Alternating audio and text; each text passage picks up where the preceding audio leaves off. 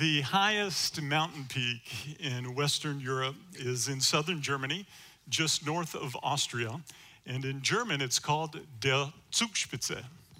And uh, try to say that 10 times. And it's not the most beautiful language I understand, uh, but it is describing a place that, as I've had the chance to travel to many different countries, many different places, it's got to be one of the most prettiest, beautiful, awe inspiring places that, that I've had a chance to uh, visit. We visited there back in 1998 in the summer. Um, and to get to the top, you get to take a cable car all the way up to the top of the mountain, and, uh, and you kind of disembark out of the cable car into this area that this is a really large viewing deck. Uh, there's a coffee shop up there, places to sit, and you can look in every direction and just take in the panoramic views, uh, the awe inspiring views of the Alps. It's just absolutely stunning. And as you walk around on one side, I remember as you come off the cable car, it was to your left, um, you could actually see the peak of the mountain, uh, Zugspitze. You could uh, see the, the, the top of the mountain, and they put this big gold pole with this ornate, beautiful cross at the top of the pole, um, and, and, that was the mountain peak. And as you continue down that way, there's actually a pathway that allows you to go out onto the mountain where you can make the ascent to the, the final ascent and climb up the peak. And I don't know what got into me, but that particular day, because I am deeply, I mean, I have a deep, deep, deep, did I say deep fear of heights? I mean, I can't even change Christmas lights. I can't get on the roof to change. My, my knees start to bug off. I start to get queasy. I mean, it's really, really, really bad. Uh, and, and I've got a particularly bad case of this. I don't know what got into me this day. But I decided I'm going to conquer my fear and I'm going to ascend to the pinnacle of the Zugspitze. And so I have a picture of it, of the, the climb that we uh, had to make. Now, as you walk out on the path, there's this, there's, there's this picture. It's not shown here, but um, there's a sign and it has a skull and crossbones on it back in the day. And it said in German, danger, going past this point, danger of death.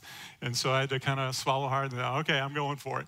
But, but there you go. And so you kind of go up that steep face and then you hit where you have to go up that ladder. But do you see down below where there's about four people standing? There's a little ledge there. I sat on that ledge for about 10 minutes, just wrestling with my fear. Am I going to do this or not? Am I really going to try to conquer my fear? And so I made it up, just clinging to that wire as you kind of go up to the to the ladder. And then when you get on the ladder, looking off to the right shoulder, it's at least a thousand foot straight down drop. I mean, it was really harrowing. And so then you get to that one point, then you make the final ascent all the way up to the top. And uh, I just had to make sure that my mind wasn't playing tricks on me. I went to our family photo book last night, and there was a picture of me standing next to the gold cross. I made it. Um, I thought I chickened out at the top, but no, I, I did make it. And so I was really happy about that. But then when I got to the top, to my horror, I realized something. I had to get back down. I mean, the descent is much harder than the ascent. In one way or another, you're coming down. And uh, fortunately, I came down in one piece. And uh, so, all excited that I had conquered my fear and that I had uh, risen to the ascent of, of the, Zugspitze, um, I greeted my family. And uh, one of my uh, daughters, my six year old at the time, Katie, looked at me with those big baby blue eyes. And she said, Daddy, why were you shaking so much on the mountain? so I guess I was on the ladder doing this. It was, but I did it. All right. So what is it about adventure? What is it uh, about kind of entering into the great adventure that calls us out of ourselves, out of our fears, out of our complacencies, and compels us to enter in? What is it that is in us that wants to accomplish great things? To design grand and beautiful cityscapes, to make great and beautiful paintings, to build organizations that make a difference in the lives of people. What is it that causes us to get up and walk across the room and, and to put ourselves out there to try to reach out and love other people? What compels us towards mission? Helen Keller, um, who overcame insurmountable odds, having been born deaf dumb, and blind. Her story is featured in the movie The Miracle Worker. Um, she said this Life is either a great adventure or it is nothing. And I just think God put this in us. In fact, I think that's what the scripture teaches. We were designed with a mission in mind to join our Father in the work that He's doing. And as we do, I think we will enter into life that goes beyond our wildest imagination. And if you're looking for personal fulfillment, try entering into the very thing that God made you for His mission. Zach, in our last series before Africa Sunday, um, was talking about the Good Samaritan. And in it, he reminded us that God Himself is the one who's on a mission, and He's invited us to join Him. And He described the mission of God this way, and I really, really like this. He says, The mission is to invite people into the way of grace. That's our mission, inviting people into the way of grace and rejecting the way of nature. Isn't that good? The scripture says the grace of God has appeared, bringing salvation to all. And so we're to enter into inviting people to come to know God and to fall in love with God so that they love Him with their entire heart, mind, soul, they're, they're all their strength. And then to love our neighbor as ourselves. We're to invite people into that way of grace. And we're to reject our human response, our base nature, that self centeredness that we have. And that's what God calls us to. And so, over the next three weeks, we're going to be studying Romans chapter 12, verses 1 and 2. And we're going to be asking the question how can I know God's mission for my life? To understand that, as we just saying, we need to understand what the mission is, and then we're asking the question what's my part in that? What has God designed and wired me up for? So, we're going to look at three aspects on how we get there all right, over the next three weeks. And it's going to involve our head, our heart, and then our hands and our feet. In other words, it's going to involve our intellect, our reason, our logic, our emotion, and our will. And so today, as we enter in, um, just remember that, that God is already working. And we're going to look at the role that our logic, that our reason, that knowing plays in us discovering the mission of God. Let's go ahead and read Romans chapter 12, verses 1 and 2 together. It says, Therefore, I urge you, brothers and sisters, in view of God's mercy, to offer your bodies as a living sacrifice, holy and pleasing to God. This is your true and proper worship. Do not conform to the pattern of this world but be transformed by the renewing of your mind. Then you will be able to test and approve what God's will is, his good, pleasing, and perfect will. I just love this. This is going to be fun studying this over the next couple of weeks. And the key determining God's will is actually seen in, in the phrase, but, don't, but be transformed by the renewing of your mind. That's what we want to talk about today.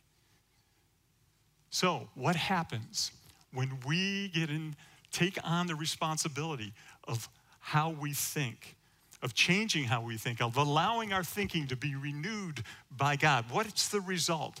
Well, you can see it says once we do that, we'll be able to test and approve what God's will is. One translation is basically the idea that we'll be able to discern and understand God's will. So when we don't go by the way of the world, by the way of nature, but we enter into the way of grace and we walk in basically renewing our minds with a way of grace, you'll be able to understand God's will for you. That's how we do it. And so today we really want to take the opportunity to start by saying, What do I need to know so that it can impact ultimately who I become and what I do? Now, you might ask at this point, Jeff, do I really need to renew my mind? I mean, come on, really? Well, the answer is yes, yes, we do. There's a reason why God has this in the scripture. And that reason is, is that we don't think like God thinks we are very limited. There's only so much. Uh, we are finite people. And in the grand scheme of the size and the vastness of the universe, which helps our minds to understand the vastness of God and that He's eternal, way beyond the universe that He created, that we're just, there's only so much between these two six inches between my two fingers here can really comprehend about God. And so it takes a, a, sense of humility, knowing that we have limits, that we have flaws, that we have imperfections, and that God is perfect and holy and limitless in his knowledge. Truth is, we have something to learn from God. There's a verse in Isaiah 55, verses 8 and 9. It says, For my thoughts are not your thoughts, neither are my ways your ways, declares the Lord. As the heavens are higher than the earth, so are my ways higher than your ways, and my thoughts are higher than your thoughts. We need to come to the point where we acknowledge our need for God. We need His wisdom, we need His grace, we need him to teach us. And this, the beginning point is humility and reverence, i.e., respect for God. You see, reverence always precedes revelation. And so, if you want to know God's will for your life, it begins by approaching God with seeing your sense of need with an open mind and asking Him to shape your thinking. And as you do, He will reveal what His will is to you. And He'll shape your thoughts and keep shaping your thoughts until it changes you completely. This is the process that He calls us to. Now, for me, one thing that I, have learned, because I can get to this point, and, and I've been in the habit of reminding myself of, but I can easily lose this perspective. I mean, I can open up my Bible in the morning and I can spend time with God and I can get these great thoughts of God and I feel like I'm learning uh, about Him and about His love for me and about His mission for my life. And, uh, and no sooner do I jump in my car and I encounter that guy on the expressway and I forget I'm a Christian. I mean, it's just, it's just amazing how quickly I can get out of alignment. I mean, it just, it can just happen like that. It reminds me of a car that I owned um, a few years back. It was my first and only luxury uh, car. It was actually an SUV. It was a brand spanking new Mac Daddy Lincoln Navigator. I mean, this thing was awesome. And so for my whole life, I had not driven cars for show. I drove cars and still do drive cars for functionality, all right? If it's reliable, um, if it gets me from here to there, if it's cheap, um, if it's affordable, um, that, that's, that's the car that I'm drawn to. And, uh, but at this particular time, I was working for a local company here in Orlando, and uh, I was training to be the president of the company. And so I went out to lunch with the owner, and he wanted to kind of give me an update, and things were going great. He said, But I do want to talk to you about the car that you're driving. He said, you know, At that time, I was in an old Honda Accord, and I was trying to get 250,000 miles out of it because that's what I think those cars can do. And, uh, you know, so it was, you know, it was reliable, it was affordable, it was cheap. And, uh, and he said, Can't have you driving up to our clients and taking them out to lunch and this thing. He goes, So I want you to go out and, and get yourself an SUV and sign the lease. Um, we'll pay for the lease, we'll pay for the insurance, we'll pay for gas, we'll pay for tolls, the whole deal. Just submit your expenses every month. Uh, but we got you, got to get you in a different car. And so I remember driving that baby off lot. Oh my gosh it just felt like you're riding on air. The premium sound, I'm sure I had Boston cranked as loud as I could. You know, it's just, it's just fantastic. I mean, this thing was the, just plush and comfortable. If I could have put a bathroom in it, I would have moved in.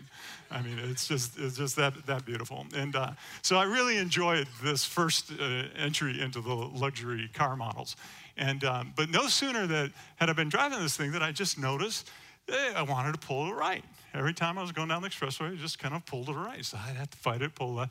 So I, you know, took that for only so long. I took it in the dealership. Yeah, okay, we'll do an alignment.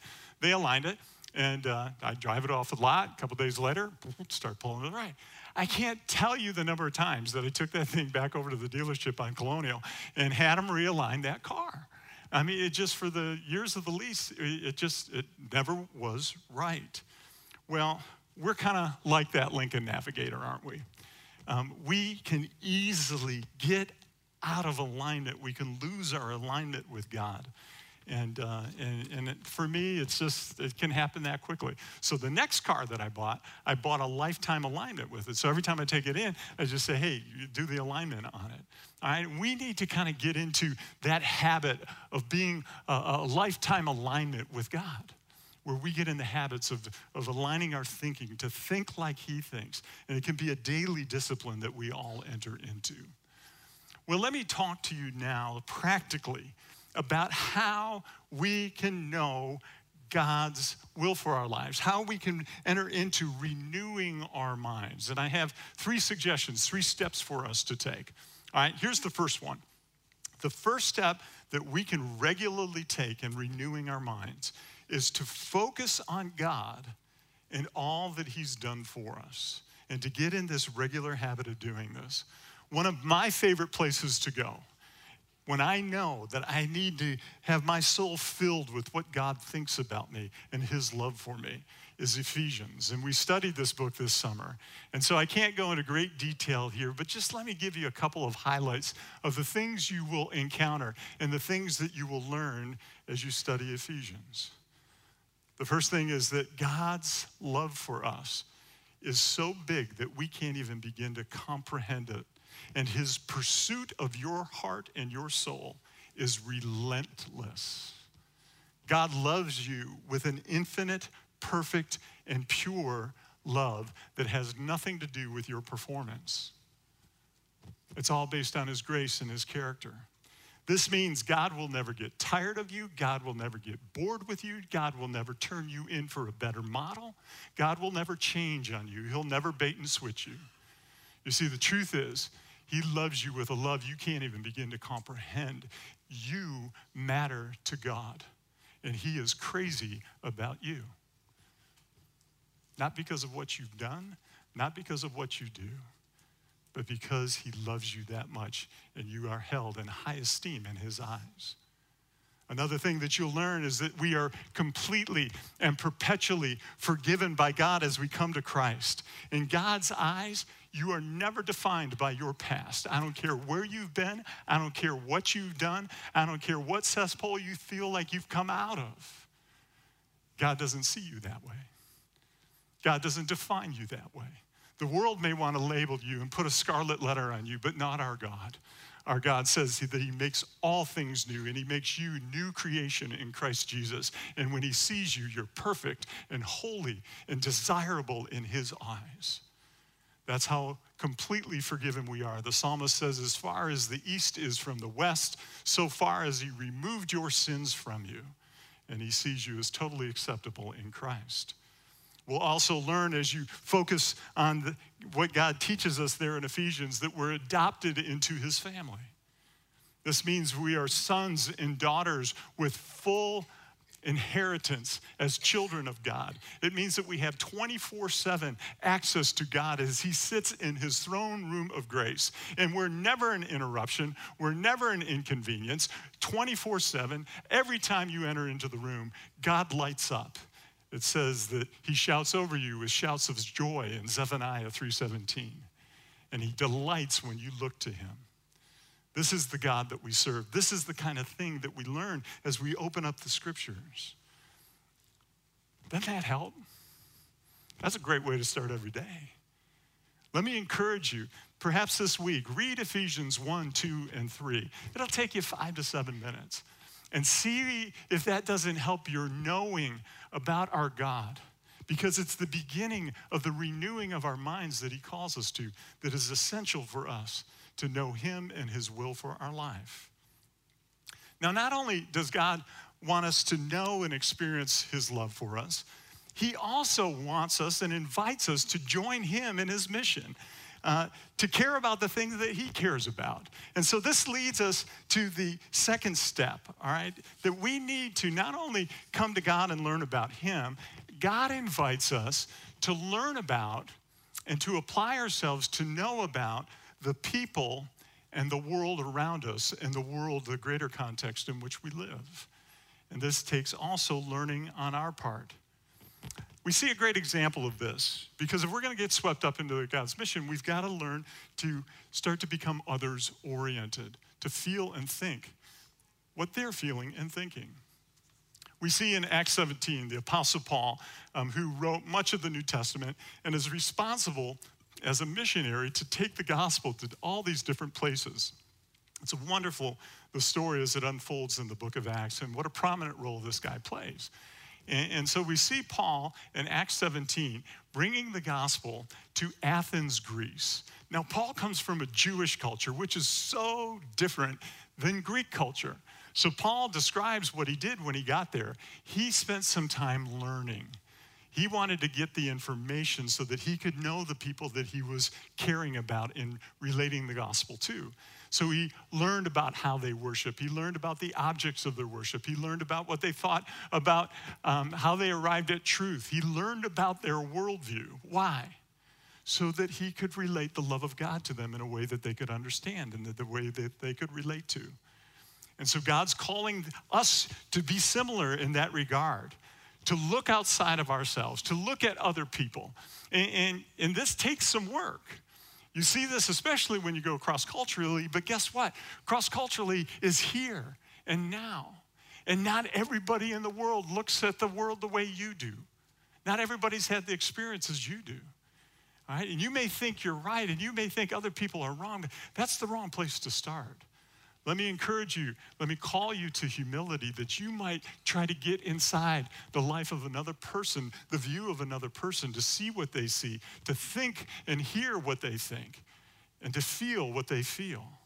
Don't just assume that you know, but to apply yourself um, so that you can really get to the point where you're actually learning about them. And in your learning, as Gary said last week, I just love this, is we'll keep looking and we'll keep learning until we know enough to care. That's really important. Now, this is where it can get really tricky uh, because you will see far more needs if you'll open your eyes than you can do. All right? We live, especially in this day and age that we live, we live in a digitally plugged in world where through our cell phones, alerts are hitting all the time if you got any kind of news hooked up to your phone. And, and, and, between social media and everything, I mean, as tragedy unfolds around the world, we can be experiencing it live. We can be experiencing it from what the people are going through. And, and, and I do. I've got different news uh, alerts that hit my phone, and I can't tell you how amazed I am at how frequently those things hit my phone. You see, we get bombarded with way more information than we can truly have the capacity to even care about. We weren't built for that much tragedy. We just can't take it. All right, and so there's a phrase that people have to describe this. This is called compassion fatigue right? That we sooner or later become anesthetized to it. We become numb to, to the things going on around us. And we hear this latest tragedy, and the 24 hour news cycle moves on, and another one comes, and we don't know how to feel. So we, we stop feeling. We become frozen. We become numb. And I want to encourage you today to first of all be aware of this, and then secondarily to fight through it, to keep looking and learning. And here, here's something that might help you. And it's again something that Gary said last week that I just latched onto, I found so helpful. You see, I think what will help you with this is God knows you can't do everything. So once you agree with God, renew your mind. You can't do it all, right? But He can, so we leave that up to Him. But God invites us to do something. And so, as you begin to lock in as to what that something may be, that's where you focus your learning. That's where you focus your, your empathy in, in, finding out more about what's happening in the world around you. Now, you need more than just a cursory knowledge, Right? This is something you want to apply yourself to. I worked for an electrician, and I got a cursory knowledge of being an electrician because I was just the gopher guy. All right, hey, hand me this tool, run out to the truck, I need this, uh, run up to the supply shop, we ran out of this, and, and you know, I was just kind of handing stuff and, and running around. All right, but I was there long enough. I did this for four summers that, that you know I could observe, I could ask questions, you know, I could kind of uh, strip the wires and kind of put it all together. I, I could take some basic steps, right? Um, but I just knew just a little bit, enough to be dangerous. Right? And so I don't call me, by the way, to rewire your house. It would be a disaster. I, I wouldn't be very good at it. So God wants us to not just have a cursory knowledge, but to learn enough to care. And you can tell your learning is working when you're caring enough to do something about it, when you care enough to act. And that's when you can tell that, hey, my learning is moving me towards the thing God wants me to do. Now, the final thing we can do in renewing our minds is to know that God can and will work through you. And I am particularly passionate about this point this morning. As I look at this room full of people that have assembled here to worship God and ask God to speak into your life, I just am overwhelmed by the potential that exists here. But I know this I know that we're not beginning to tap the potential that the church has, and that many, many Christians are still on the sidelines. Having done this a long time, over 30 years now of pastoring, I know the single greatest reason why people don't believe or don't try to do something for God and enter into the mission He has for them is because of fear. You feel inadequate. And I get that, all right? I'll tell you a story in just a minute. But we feel we don't know the word well enough. Or what do I get asked that question that I don't know the answer to? Then, or I don't want to be weird. I don't want to be that person. I mean, that really, and or we're afraid that we won't follow through on our commitments, that we don't have the time, we don't have the energy, and, and we have all of these reasons that keep us from really being willing to, to know that God will use us and to enter in. So we sit on the sidelines. Well, let me give you two verses again from Ephesians that God has used time and again to help me to know that He can use me, because that's where it all begins. And if I know it, maybe eventually it'll change the way I think enough to where it'll change how I act. The first one is Ephesians 2:10 that says God created us before the foundation of the earth of the world good works that we might walk in them. Did you hear that? I mean, before God created the world, he had you in mind. And not only did He have you in mind, He had good works that He designed you for. He placed you in this time and in this place of history that you could join Him in His mission. That's powerful stuff. In Ephesians 3, verses 20 and 21, now to him who is able to do exceeding abundantly beyond all that we could ask or think, according to the power that works mightily within us, to him be the glory to God and in the church for, uh, to, uh, to him be the glory in the church and in Christ Jesus forever and ever. Do you hear that verse? God is able to do far more, exceeding abundantly, beyond your wildest thought beyond all that you could ask or think. In other words, dream of the most craziest thing that you could do for God. God's able to do more according to his power that will work through you. What a promise. That'll get you started if you'll just meditate and think about those two truths. For me, I had a bad case. I mean, a bad case of feeling inadequate. But I encountered these promises and I just thought about it and I procrastinated for four months. I was a senior in my college uh, at, at University of Michigan. And so in January, I just knew God wanted me to step through my fears. You see, I not only have a fear of heights, I have this horrible fear of speaking in front of people, or I had. And, and, and, it was so bad that I would cut many of my classes because I was afraid they'd call on me, and then you have to speak in front of people.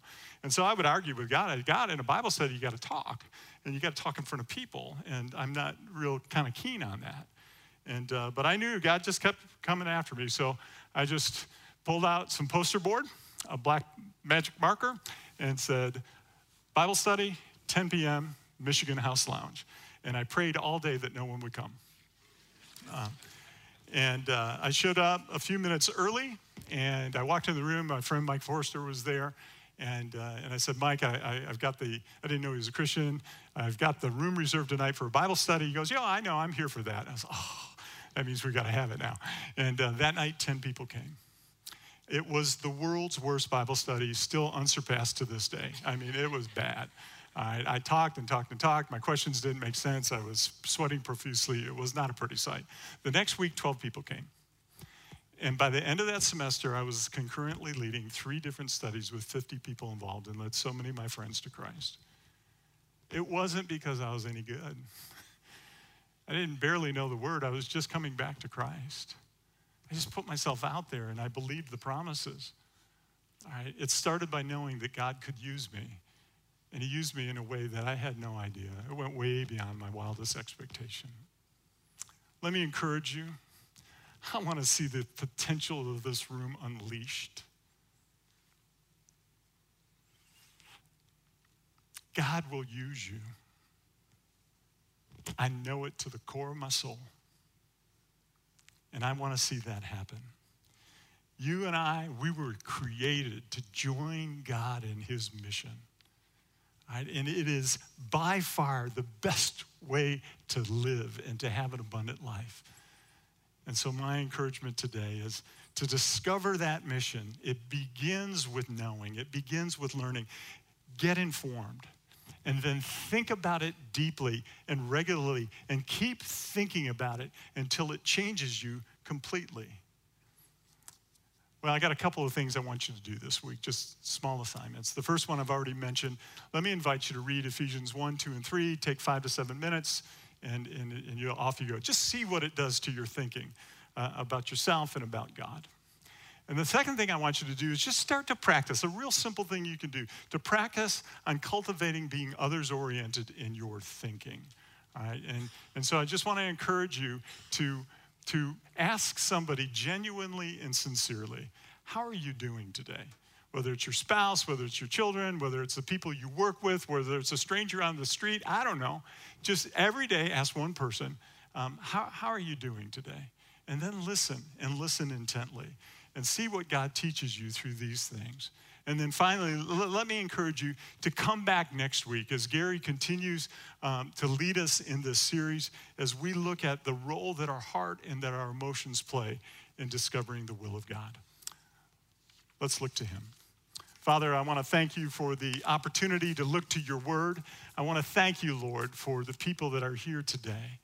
And I pray, Lord, that you would help us to apply ourselves to do what you're calling us to do here in, in Romans 12, 1 and 2, to regularly engage in the practice of renewing our minds. Lord, to inform our understanding, to inform our reason, to inform our logic, so that eventually, Lord, it will lead us to care and that we might care enough to act and to step out by faith and to trust you, Lord to be swept up in the great adventure and the mission that you have for each one of us. So I pray all these things in the risen and powerful name of our Lord Jesus Christ. It's Him we serve. Amen.